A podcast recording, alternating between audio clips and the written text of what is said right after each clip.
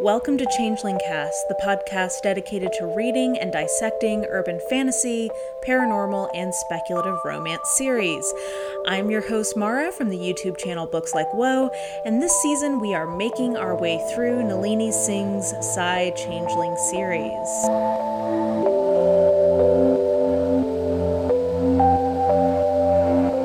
We made it, guys. We're here. This is what I at least have been waiting for. I don't know if if y'all have been ex- as excited for this as I have been, um, but we are finally here. We are at Heart of Obsidian, which is the twelfth book in the Psy Changeling series, and it is also my favorite book in the series. I'm gonna be honest with you guys. I'm feeling like nervous recording this because I already I just know that I'm not going to communicate what I love about this book as eloquently as I want to. I know I'm going to miss things that I love. Like, I know, I just know that this is not going to be everything that I want it to be. And I want to communicate my love for this book to you guys so so much like that's anyway i'm feeling kind of like weirdly nervous slash like pre-disappointed which is a weird mindset to come into recording with but we're just i'm gonna have to just put that to the side my virgo moon is gonna have to just acknowledge and accept that this is not gonna be as perfect as i want it to be i'm also going to remind myself this is me like having therapy with you guys before we get started. Uh, I'm going to remind myself that I am going to do a bonus episode where I try to go through all, but I know I'm still going to miss things, but most of the pre foreshadowing of what happens in this book that we see in books 1 through 11 slash the novellas that fall in that time period because that is a huge part of the delight that this book is for me which is just that this is the culmination of so many things that the series has been building towards. So it's like not just the book itself, it's also what it means to the series as a whole that I love so, so much. So I guess without further ado, you guys, I'm so proud that I think I kept myself from even like really giving the hand away until the very end of the last episode. That book 12 is Kaleb Krychek's book. I have tr- I have edited. I have tried so assiduously to make sure that for those of you who are reading this for the first time that I did not tip the hand that Kaleb who is not a good guy in a lot of ways is one of the heroes of this story. And I I feel proud of that. I also feel proud that I don't think I tipped the hand that he is a certain someone. I guess I don't have to stop. I can stop building this up. I can just say it. Kaleb is also the ghost. Okay, so I will be very curious to hear from people whether or not they guess that he was the ghost. So let me give you some context. I like I don't even know where to this is gonna be a mess. This is just gonna be a squee cannon of delight, basically. So I hope you guys are okay with that. So um I remember when I came into Psy Changeling, I was aware from like online discourse that the reveal of who the ghost is happened in this book and that it was like a big dun dun dun moment. Because when I started the series the 14th book had just come out so it was no longer unknown who the ghost was. But from reading like from being in sort of the online you know, romance space or like bookish space, I was aware that people had been waiting for this reveal for, you know, like 10 years or whatever it was. And everybody had all these different theories and that it was like a really exciting, fun reveal. So, knowing that it was a reveal, I think helped me find clues as to who the ghost was better than I maybe would have if I didn't know for sure that we were going to find out who the ghost was and that it was like, you know, a big thing. So I remember when I was first reading the series, I was pretty sure that it was either Kaleb or Vasic, just because it seemed like the ghost was very powerful and could teleport. Like that was kind of what I had inferred. And I think I was leaning towards it being Vasic. And I thought that the big, like, dun dun dun moment is that he's, like, kind of playing a deep game from, like, an arrow perspective.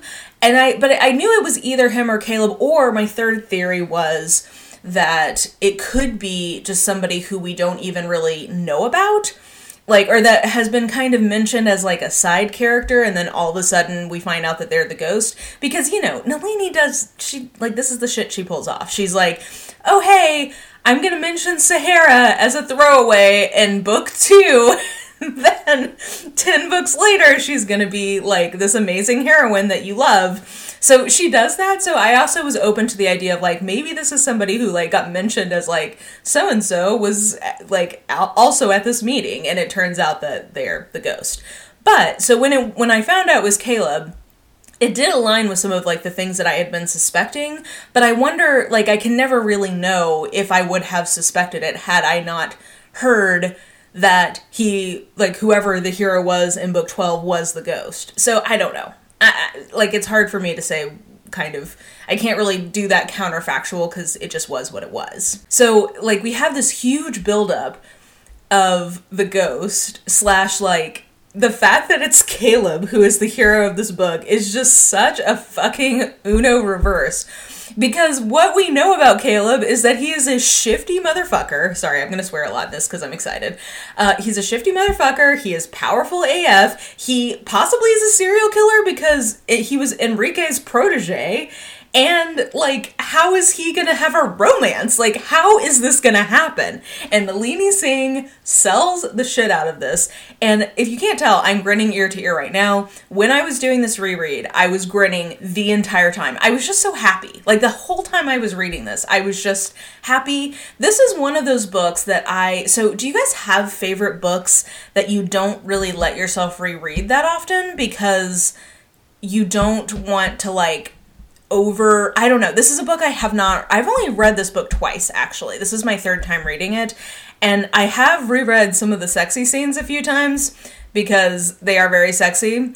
Um, and when I was trying to like compare it to something, I went back and read that and was like, yes, that was as sexy as I remembered. But um anyway, I hadn't, and I guess I'd read, well, I say that. I'd also read a couple of other, gone back and reread a couple of other, like, memorable moments um, from this book. But all that to say, I have not reread this book all that much, so rereading it this time was actually quite revelatory because I didn't remember a lot of the like nuances of how the plot unfolded. And so rereading it with like this recent more analytical deep dive that I've been doing for the last however many months, and then coming to this book and trying to like reread it somewhat analytically, but then also not being able to help the fact that I just have this like gut level joyous response to this book. Um, it was an interesting experience. So, like, I definitely picked up on so many things that I didn't remember happened in this book. And I also just. I have I don't know. I have some thoughts about like why is this a book that I just love so much? Like I don't know. Okay, we'll get into it. I'm gonna do. I don't think I'm gonna do like the full plot detailed recap because honestly, this book is not as much about plot as I had remembered it being. Um, it definitely like don't get me wrong, like it definitely has a lot of plot action happening in it, but this is really just like an intense character moment with Sahara and Kaleb. So if you will remember, Kaleb has been looking for something for pretty much the whole time we've been in his POV. And at the end of the 11th book, he finds whatever it is he's been looking for. And what he's been looking for is Sahara Nightstar. Now, who is Sahara Nightstar? Well, if you'll cast your mind back all the way to book two, we get an illusion in the second book to the fact that Faith Nightstar, the protagonist of book two, she is, you know, a well loved, known character at this point in the series, had a cousin named Sahara who went missing a long time ago. Well, maybe not a long time ago, but several years ago. Uh, that we get just an illusion that there is a Nightstar clan member who went missing. And that is kind of paralleled to the fact that Faith has a sister who was just murdered, so she's kind of processing that as a part of loss. Well, Sahara Nightstar has been found, and it's because Kaleb has been looking for her and he has found her and her mind is broken. But what, like, sorry, I'm just so excited. I, I feel like this is not going to be very fun for you guys to listen to. It's just going to be very fun for me to, to make. So I, I guess we'll just lean into this vibe. Um, why has Kaleb been looking for Sahara Nightstar? Oh, because Sahara Nightstar is the only human he has ever loved.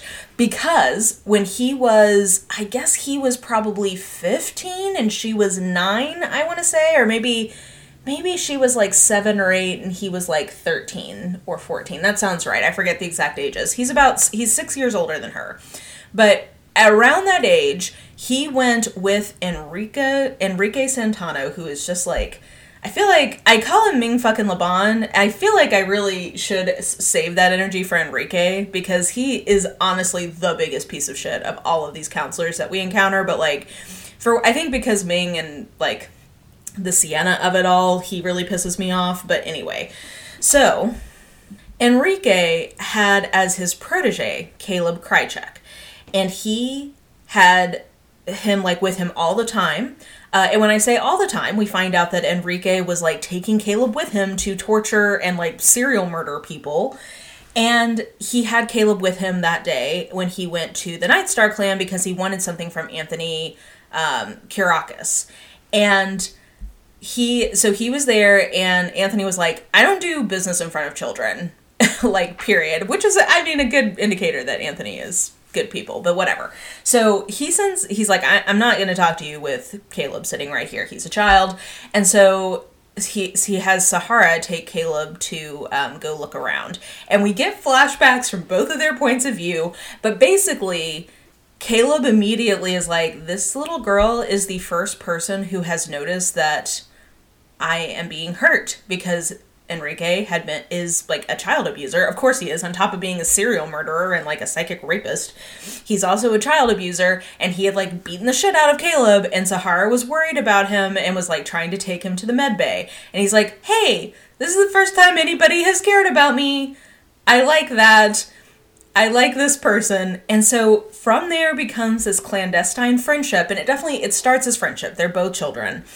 And um they like he comes and helps her like he he sneaks away from Enrique and he'll like come and help her with math and she is taking dance classes because it's like supposed to be good for I don't know like flexibility or whatever whatever cold Psy reason they're letting her have dance classes. She she is having dance classes so she'll dance for him. He like uses his tk to like let her fly and she laughs. And they like are friends and he he knows that she is not silent but he doesn't tell anyone. And she knows that he's being abused but she knows that she can't tell anyone because if she does he'll be hurt even more. And so like they have this beautiful secret relationship. And then as she hits her teenage years she obviously like develops feelings for something more.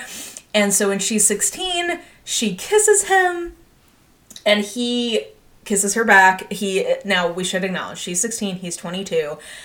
Kind of creepy, but I think everybody in the situation is being abused basically. So like, let's give them a little bit of leeway here. Um anyway, so she's like, "Hey, I know I'm underage, but when I turn 18 or wait, no, I think she has to be 21. Okay, yeah, when I turn 21, we'll sign like a um like a pregnancy pack, whatever it like a fertilization egg fertilization contract. I forget whatever sterile term they use in the PsyNet. We'll sign that, and then we'll say that we're going to co-parent so we can live together. And he's like, yes. Immediately, he's like, yes, this is exactly what we're going to do. And she's like, basically saying, I know that we can't be together right now because I'm technically still a kid, and you also have your whole like serial murder pr- like mentor situation going on. But as soon as that's not the case anymore we're going to be together. Then something awful happens, which we get revealed at the very end of the book, so I guess I'll come back to that. But so basically, they are. Something terrible happens, and Sahara ends up in the clutches of Tatiana Rika-Smith. And she is the one who's been hiding Sahara, and the reason why she wants her is because Sahara has an interesting designation that nobody else in the PsyNet has she well first of all she has backsight so you know that the night stars have the ability to have foresight so they can see the future. But then there's also a sub designation called backsight. It's sort of like the J Psy, but it's a little bit different because it's not like it manifests slightly differently. It's not necessarily always correlated to a crime, etc. So like it's a slightly different version. Basically, it's somewhere between an F Psy and a J Psy. Like that's Sahara's main designation. But she also has this ability that if she touches someone, she can essentially take them over and they will basically be like a puppet. This reminds me, and, and, Harry Potter doesn't, there's one of the three forbidden curses that's basically this. It's the same idea where, um, so like she could touch, I don't know, Ming LeBon. She could take his mind over. He would still be a counselor, but she would be the one in control of him. And so she could basically like rule the entire PsyNet if she was able to get that going. So that's why Tatiana has her because she wants to control Sahara enough that she can use Sahara's abilities for herself. But Sahara, as a 16 year old, you know, she's still growing in her abilities and she's, you know, not fully able to resist. Like, Tatiana's basically able to trap her mind. Um, because, like, I think the one weakness Sahara has is that if somebody puts a shell around her own mind, she can't really get out of it. So it's sort of like the back, it's like the reverse of her power. So Tatiana knows this and she's able to like put her into a, sh- a shield around her mind that she can't get out of. So, as a defense mechanism, what Sahara does is she basically creates, Nalini Singh describes it as like a labyrinth in her mind where all the walls are constantly changing. So, like every few minutes, the walls of this labyrinth move and so nobody can ever fully get into her mind, but she can also not get fully out of it. However, she did put sort of like a key to this in her mind, and that key, because she was an emotional 16 year old, was basically like when Kaleb has you back and like you realize it's Kaleb, you will be able to get out of this labyrinth. So anyway, so Kaleb finds the so that's all the backstory. Kaleb finds her at the beginning of this book and brings her to his house. Well, I say his house, it's actually her house, whatever. Um, we'll get there. So he brings her back to the house in Moscow, and she is completely um, non respondent in terms of like having any kind of her own personality. She's sort of like completely retreated into herself and is almost like feral, I guess would probably be the right adjective here. She won't wash. She is completely suspicious. So, like, she breaks this mirror in the room that he puts her in because um, she thinks that there's a two way mirror there. She wants to take the light um, out, or she wants to take the smoke detector out because she thinks there's a camera in it. The cell she was in had lights on 24 hours a day. Like, they were torture. I mean, they were like mentally torturing her. This was like Guantanamo Bay, basically. And so, anyway, so a lot of the beginning part is like her just like getting to a base level of not being in sort of like uber regressed protective mode. So that's like the first chunk of the story is her like kind of starting to relax and eventually her mind does unlock because she trusts Kaleb. But she knows she shouldn't trust Kaleb based on what she knows about him from the net because she doesn't really have all of her memories back a lot of this book is Kaleb taking care of her and her instinctively trusting him, but consciously being like, why do I trust him? I know he's bad. And so it's like her over time recovering her memory of who they were and what they were together. So um, that. which is wonderful. Eventually, she wants to go back and let the Night Stars know that she's okay. She goes back, and her dad is basically like not really silent. basically, what we learn is that no, like, it seems like a lot of people in the Night Star clan were never fully silent, but like they all love each other and protect each other, which is like so sweet. Anyway, her dad Leon is an M-Psy and he has like never stopped looking for her. Kaleb has been aware that he was looking for her, and so, um, you know, Sahara, once she kind of has some of her memory back, wants to go to see her dad again. Um, so they go she does go back she does see her dad there is an attack um, an attempted, you know, abduction again of Sahara. Her dad is uh, grievously injured, but he does survive. But they decide that she is going to go stay with Faith and Vaughn um, for her own protection but obviously she gets like her own little area it's very cute faith is also so excited to see her and like they have this beautiful like revived family connection so like part of what the beginning parts of this book are is sahara having this new sense of having family beyond just Kaleb. So like she's reconnecting with her dad and her uncle Anthony. She's connecting with Faith. She's she's basically realizing that she has a family beyond just Kaleb um, and, like has people who she's safe with beyond just Kaleb. But it's part of the journey of this book is that like she's choosing him. Um, but anyway, so like he he teleports and sees her like almost every night. Uh, their bond is growing. She's remembering more and more and remembering more and more what they are to each other. Also, early in this book, Kaleb. Kaleb realizes that she uh, is checking him out a lot and so he's like very calculatedly like in his pov he's like we need to have sex so that she will bond to me like it's not i mean he doesn't have the language because of his silence to real like to acknowledge like i also want to have sex with her but in his mind in his pov he's very much like I need to go back out there shirtless because she liked me shirtless. And once we have sex, we will be bonded because I have seen this in, you know, changelings and humans. They have like this emotional bond. And his whole thing is like, you are mine. Like, I will never let you go. But he says that and then he does let her go. So it's like, I, I'm okay with it because he proves over and over again that like he wants to do what's best for her. If she really wanted to leave, he says he wouldn't let her, but like I don't believe that, um, based on the fact that he consistently lets her leave when she when she wants to go. Um, so anyway, they're slowly ramping up to more and more of a sexual connection. At about the fifty percent mark, they uh, do have sex, and it is sexy AF um, because he has a very similar situation as Judd did in the third book, where if you'll recall, Judd had to like siphon off his TK energy elsewhere because like sex just like was too much for him to handle. Kaleb has the same situation. He causes several minor earthquakes in the the Moscow air, greater area when he's getting it on with Sahara. So like they they end up having a sexual relationship and she finally is really remembering um, who he who he was to her and really wanting to have a connection with him like a long-term permanent relationship like he's he's the one for her.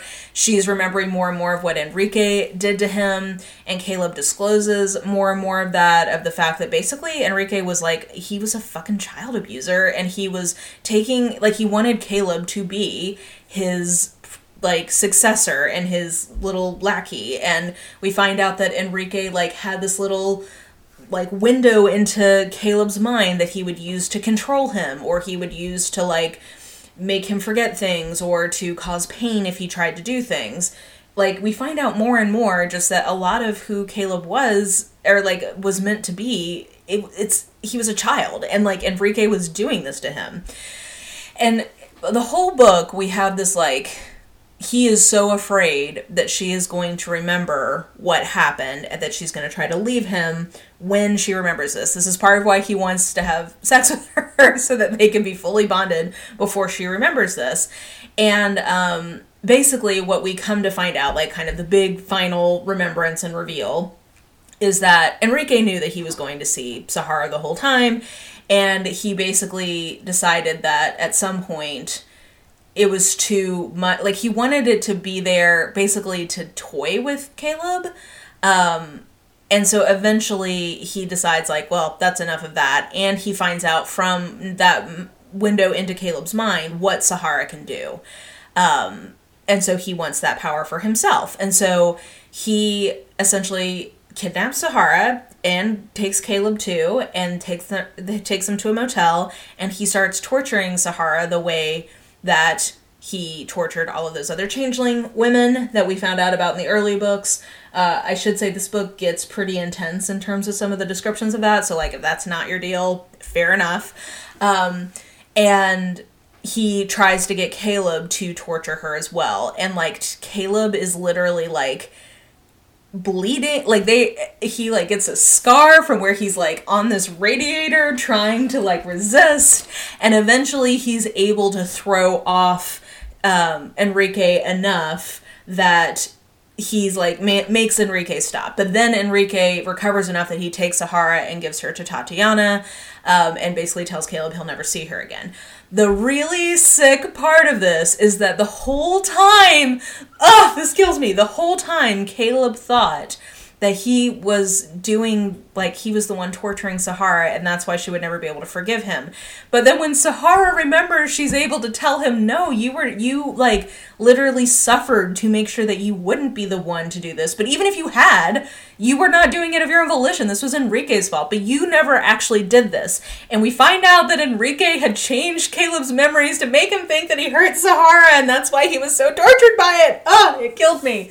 Um so that's like you know finally they remember that and like now they're gonna be together. And basically this is like the epitome of morality chain because kaleb is like whatever you want to do like that's what we're gonna do. Like i don't care about the psynet but you're in the psynet so like i guess we gotta save it for you. Like at literally everything kaleb has done has been to get to a place where he was powerful enough to protect Sahara no matter who came after her in the future. And everything going forward will be based on what Sahara wants him to do. He basically says, like, look, when you went away, I did shit that I know you would not like, but I did it. And I would do it again because I was becoming a person who could keep you safe and her whole thing, basically, like what they agree is that she is going to be his conscience. He's like, I think that part of me is kind of broken, except for when it comes to you. So, like, you're going to have to keep me on the straight and narrow.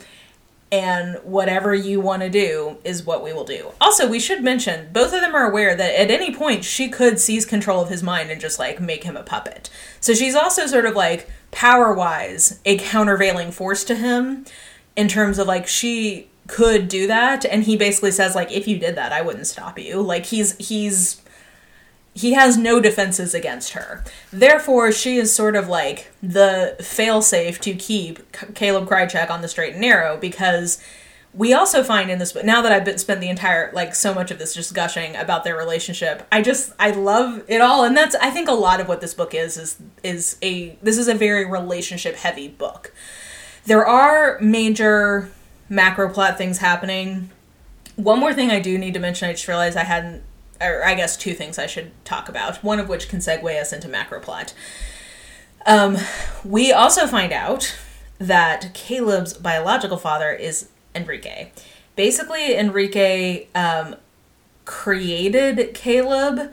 Like he he like ge- he's he like genetically engineered him to be a dual uh, cardinal, or to be like a strong cardinal, and it turned out that Kaleb is a dual cardinal. So he is a dual telepath and telekinetic cardinal, and he is like a pure tele like teleporter. So it takes zero energy for him to do that. Um, we find out that he basically want he he knew that there would be a stigma of him doing what he was doing to Kaleb if he if people knew that he was his own child because the Psy have this very strong sense of like family loyalty and like gene like preserving your genetic le- legacy. So it would be frowned upon if people suspected he was abusing his own child. But if it was in the context of essentially training someone else's that's like not as much of a taboo. Love that for the Psy don't we love that nuance? Yeah. Um, so that is why he made it look like he was the child of these other two Psy who had like recessive genes that theoretically could have produced what Kaleb was. And then he basically bought them off. Like, so Kaleb always thought before he found out that Enrique was his actual dad, he thought that his parents literally just sort of sold him to Enrique. So, you know, that messed him up. Uh, but it turns out that basically these were not ever his biological parents. And Enrique later, later had them killed. So, love that also. Um, so that I think is a tragic detail that is very uh, moving and heart wrenching, at least for me, because I love Kaleb so much. And then we do finally find out at the 70% mark of this book that he is the ghost. And he has, going back to our theme of playing, he plays a game with Sahara and she is very delighted when she realizes that he's been playing with her where basically she's like, "Okay, you need to not kill the ghost." And he's like, "Well, I think it's time for the ghost to go away. Like, don't worry. I mean, I'm she's like basically if you kill him publicly, it's to make people go against you." He's like, "Oh no, we're not to do that. Like he'll just kind of silently disappear."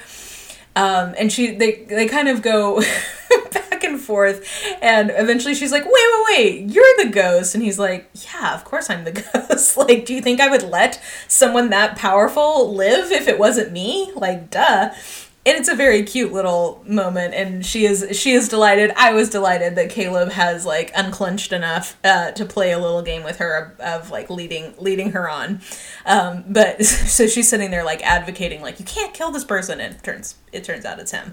So getting into the macro plot of it all really what this book is is the last kind of gasps of pure Psy um, trying to take control take control of the PsyNet. Basically, we have like an all-out war in the PsyNet at this point. Um, so Henry Scott was killed. Well, we knew he was wounded in book 10. We knew that Sienna had like mortally wounded him, but he was hanging in there. He actually dies in book 11 at the very end. So Pure Psy no longer has like an actual like full leader but they still have their power like their general who is uh, andres vasquez i think is his name. And so he is still leading these different initiatives um, of like basically killing large swaths of people in different areas um, of uh, like major major uh, targets and some of them are like specifically with students some of them are specifically Psy, heavily Psy populated areas. And what happens is that every time he does this, Kaleb ends up having, like, Kaleb is usually one of the only people who can do anything. So Kaleb and the Arrows, led by Aden and vasic end up going out and, like, saving the day kind of a thing.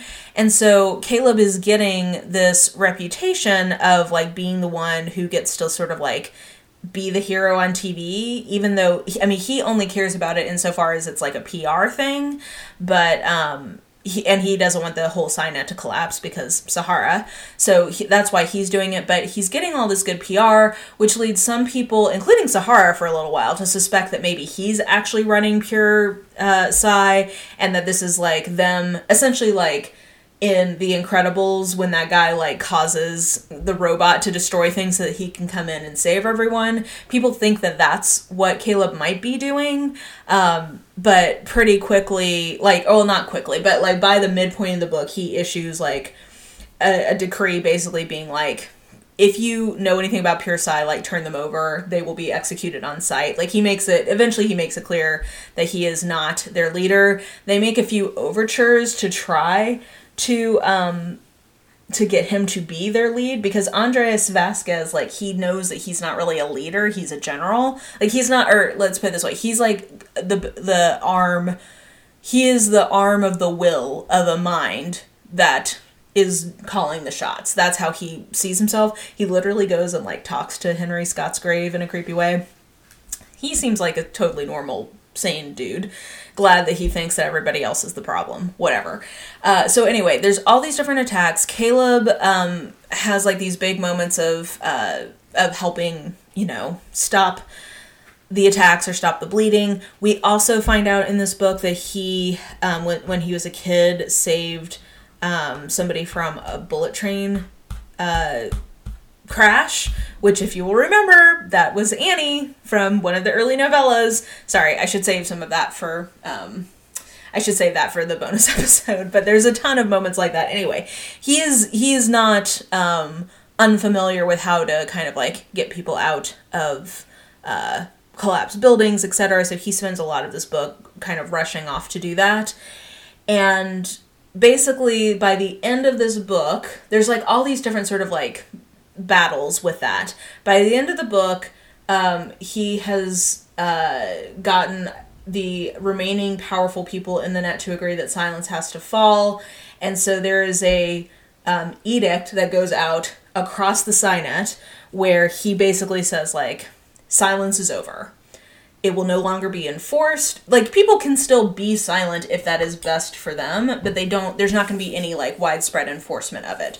So like by the end of the book, that's kind of where things have left off is like okay, theoretically silence is over um but like what does that mean? Because they've been silent for the last hundred years like we still he kaleb is basically in control of the PsyNet because everybody kind of acknowledges that he is the most powerful person and so he's really kind of the only person who can be in charge of the PsyNet but like it's not going to be in the same way that the council was we don't really know what that's going to look like he has several meetings with Aden and Vasic and um, they, well, first of all, they talk about killing Ming LeBon, who shows up, by the way. Ming, Ming fucking LeBon. He, we're pretty sure, we find out in this book that he almost certainly is the one who's been supplying Pure Psy. Um, and then he also attempts to assassinate Kaleb in this, like a pussy ass bitch that he is. I don't, I don't quite know why I hate Ming LeBon so much, but I really do. Uh, anyway, so he, he's been supplying Pure Psy. Also, he gave them this weapon that he thought they were going to use in one way, but they ended up using it much in a much more broad sense. And basically, he gave it to them so that he and his little cadre of TKs could show up and be the heroes the way that Kaleb has been being, but they used it in a bigger way. He couldn't do that, and so Caleb ended up still being the one everybody saw saving people. So that backfired on him. Tough titties for you, Ming LeBon. Um, but anyway, so there's a discussion w- between Kaleb and the Arrows as to if they need to kill Ming LeBon or like if they can go ahead and kill the, kill him. It is agreed that it would be he has too many sort of like tendrils throughout the PsyNet for them to safely kill him because he likely would just like cause a collapse possibly it would be too much of a shock that is not true, however, of Tatiana Rika-Smith. So, uh, one thing I have not talked about is the fact that uh, Kaleb quickly captures Tatiana Rika-Smith um, and tortures her, basically. I mean, he doesn't do it as hardcore as she did to to Sahara, and he does say that he's going to, you know, only do it for the seven years that she did it to Sahara, and Sahara won't let him like do the full on version that he wants to do, but he basically puts her in a bunker and she's never going to be able to leave. Um, it's pretty intense. A reminder that Kaleb is not really a good guy uh, and was raised by a serial murderer. But he does get basically he tells her like, "Hey, you did this to yourself. Nobody's going to notice that you're gone because you already like don't have a big presence in the PsyNet. So everybody's going to think you're just holed up in a bunker somewhere." And you are. Except that I'm the one in control of this bunker and you can't get out. So that's where we are with Tatiana, just thinking through the counselor. So Tatiana's in a bunker. Ming LeBon is still out and about, but like his days are numbered for sure. We've got Anthony and Nikita are still like they're they're pretty much aligned with Kaleb at this point. Like they see the writing on the wall. Their their goal is to survive and like ride. Like they want silence to fall Nikita for business reasons slash for Sasha, Anthony for business reason. Well, like for like protecting his clan reasons. Um, so like they're supporting Kaleb. I forget what's going on with Shoshana. I don't think we've heard from her in a while. And then Henry Scott died at the end of, of book 11. So that's where like all the different counselors are. Um, like I mentioned, we do see a, a, good bit of the Dark River Pack because we go um, and that's where Sasha is staying for a good chunk of the book, so we get some time with them. Um, we also we do get this sweet like we find out that Judd really cares about Kaleb. Like he it's very sweet. Like they have this bond and Kaleb realizes in this book that Judd thinks of him as a friend. And uh and he basically they they have this open discussion of like Judd having these moments of thinking maybe he's gonna have to kill Kaleb and he really doesn't want to do that, and Caleb being very surprised to realize like oh he like he doesn't want to kill me because he he cares about me. He's my friend. And he's like, I didn't think he was my friend, but Sahara says he's my friend. it's very sweet. I thought that was adorable. Also, um, he's friends with like Father Xavier. So like that whole little like the ghost Father Xavier Judd, that's been Kaleb Judd and Father Xavier. Also, um, Father Xavier is gonna go find his lady who he thought was dead um, down in South America, and we find out that both Judd and Kaleb have gone to like check on her, which I thought was just sweet. So like. I don't know. There's like a nice little little dynamic there. Uh, we also find out that the arrows have been thinking about the fact that they may have to kill Kaleb. But again, like what we've discovered, pretty much what we were finding out throughout this, is that there's all these people who are like, maybe I'm gonna have to kill Kaleb. I don't know if I can, and pretty much probably nobody can except for Sahara. Uh, Kaleb is more powerful than he's really led on to pretty much anyone, and this is the book where he fully like lets people understand just how powerful he is. So, yeah, I think that's most of what we needed to talk about in terms of like what happens in this book. In terms of why do I love this book? I there is something about the dynamic of this man who is so powerful. Like he's the most powerful person in this world, basically.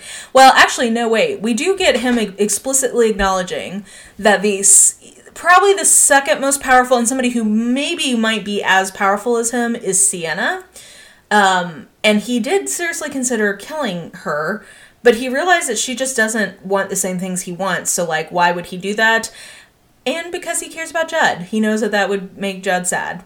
So Anyway, we do find out pretty explicitly from him, though, that basically Sienna is the second most powerful person in the world.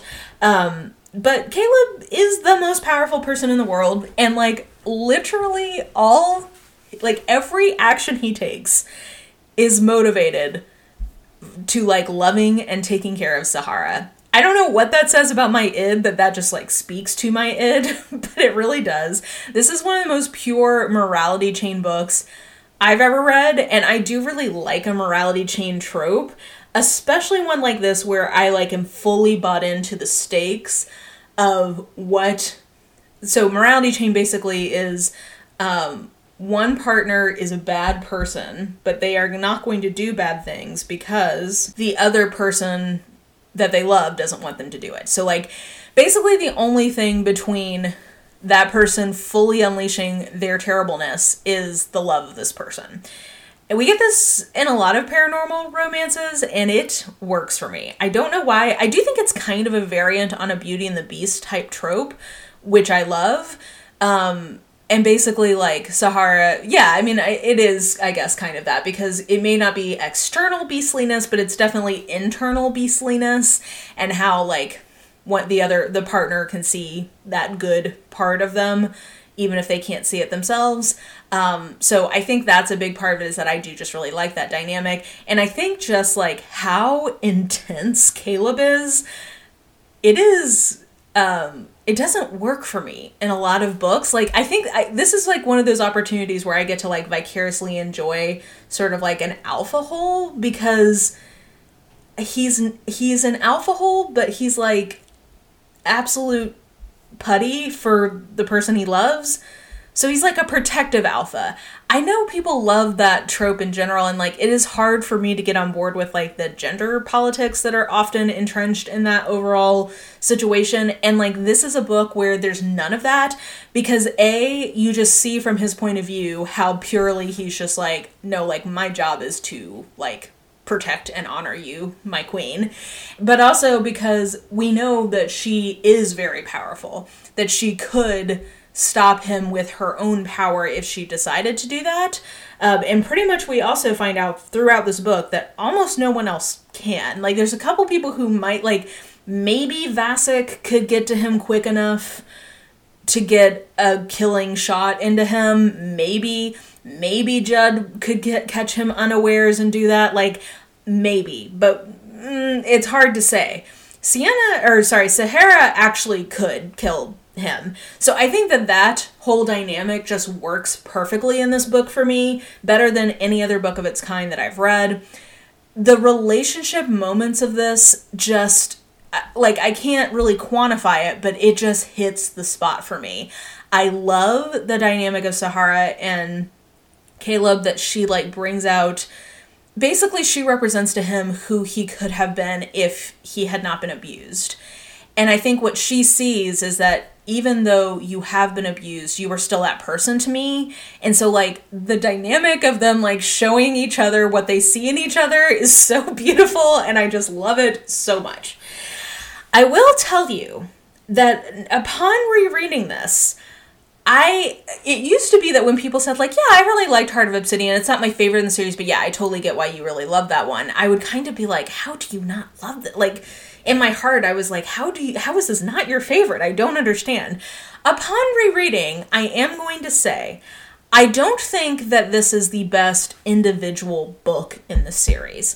Like I if I'm being brutally honest, I do think that as a standalone book, probably Slave to Sensation and Kiss of Snow are better books. That's hard for me to say, but I, I, I can acknowledge that probably that's true.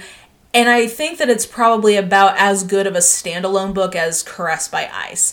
However, two things. One, I think just the fact that like what this the the place that this book has in the series and what it represents about the series, which is just for me at least this wholly successful one-two punch of holy shit, Kaleb is going to be a hero and holy shit, Kaleb has been the ghost the whole time. I think that is just uber satisfying to me. And then I just like am trash for this romance trope and the way that their the relationship between Sahara and Kaleb unfold. Literally, I was just grinning the entire time I read this book when I wasn't crying because also the feelings. I just like I cannot explain it other than this is just like speaking to my id at the most primal level. So I just I love this even though it was interesting this time for me to read it and acknowledge that I think kind of like taking that out of the equation, I can see why people wouldn't pick this as their favorite. Which before, if I'm being honest in my heart, I was always like, "You're just wrong." Like I don't know why. Don't know why this isn't your favorite. But now, I think now I have a little bit more um, perspective as to that fact. Okay, in terms of ratings, so I'm not I'm not getting in, into any of the build up and like all of the payoffs in this book because I'm like I said I'm going to do a whole other bonus episode. I need to do some research, so like I'm not totally sure exactly when that's going to come out because I need to go back and like compile and essentially like make a master list of all of the notes that I've taken over the, all the previous books. So I'm not totally sure when that's going to come out, but eventually you will get a bonus episode of me explaining exactly how brilliant the payoff of this particular plot element is. Um, but in terms of ratings, okay, cozy community vibes. I'm gonna say, uh, we'll we'll call this a six out of ten. Uh, cousins reuniting in the warm bosom of the pack, um, because. Well, I it's hard. I think this is I'm going to call this a 7. Let me call this a 7 because I do think that we are getting the seeds of having some of the cozy community vibes that the changelings have in the Psy characters and in their dynamics. Um, basically, the arrows and their journey is going to become and like and also just the overall community that's going to form around this new power dynamic in the Psy. We are getting seeds of how we're going to have some of those cozy community vibes with Psy characters because I do think we have some very um, intense connections that we're seeing with Aden and, and Vasic in particular. So I think that works. I do think that the the friendship vibe between Kaleb and Judd is really sweet. I always love spending time with um, Faith and Mercy and like the Dark River pack. So like we get some good moments there. I think we got some um, some communal vibes with uh, Sahara and her dad and with the Nightstar clan. So, like, I think if you put all of that together, there are a lot of lovely sort of like inner character moments. Um, and I think we see the beginnings of where we're going to have more cozy community vibes from side characters in the future. So we'll we'll give it a seven. Um, in terms of political machinations, I mean, I'm not sure how many, how much machin. I guess there's some machinations, but in terms of like overall major plot points, I mean, I'm gonna call this nine out of ten. Silence has fallens because like there is a huge moment of oh, and you know he's ta- he takes out Tatiana. Ming's days are numbered. Henry's gone. I don't even know where Shoshana is. Like, yeah, I do think that we have some big kind of political moments.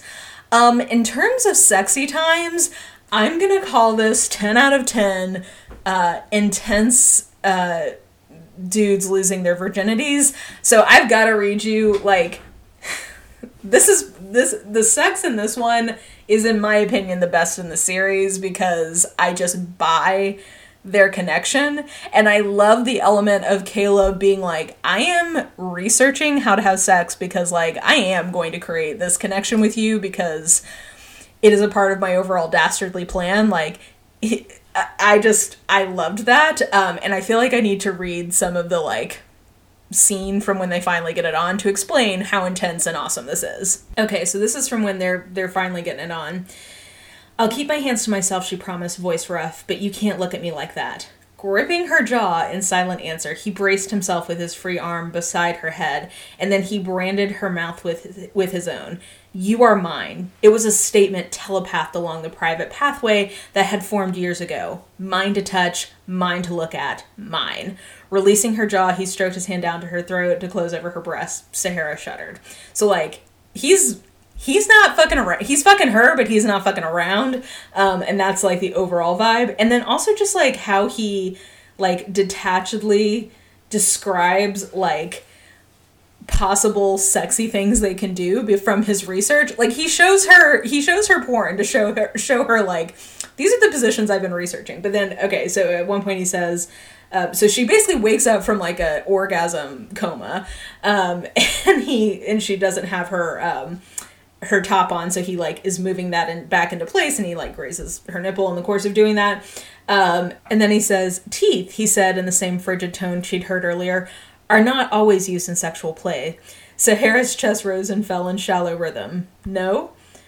It is a matter of preference, according to the papers I've read on intimacy. Lashes rising, obsidian eyes looking down into her own, the black fire in them as hot as he, his voice was cold. What is your preference? yes, the confession felt as intimate as what he had just done to her body. With you. His expression altered to a hardness that made it clear who and what he was, his arms coming down on either side of her as he lowered his face until their breaths kissed. It will, he said in a silken whisper, only ever be with me. So, um, if that's a vibe that you can get on board with, that it doesn't i think part of my joy in this maybe is that so often that vibe does not work for me in books but in this one because of like the overall world building and character work that nalini singh has done up to this point i can get into it and not feel icked out which is often the issue that I have. So anyway, all that to say, 10 out of 10, I mean 12 out of 10. I the sexy times in this I think are the best in the series and like I buy it fully. Um, and then in terms of angst, I think we're gonna have to go like a, a 9 out of 10. Uh, I'm afraid you're gonna leave me when you remember what my serial killer dad did to you. Um, it's pretty angsty from his side and like the remembrance and amnesia bit. That's another thing. I usually don't like an amnesia trope, but this one works for me too. And Lady Singh is just selling me things in this book that often don't work for me, and I think it just delights me. So, with that being said, this is five out of five. This, I mean, this is one of my all time favorite books. It still is. I am trash for this book. I can understand now why it might not be a book everybody loves as much as I do, even though I think people are wrong about that. Um, but yeah, this book just still still I'm going to say is my favorite in the series.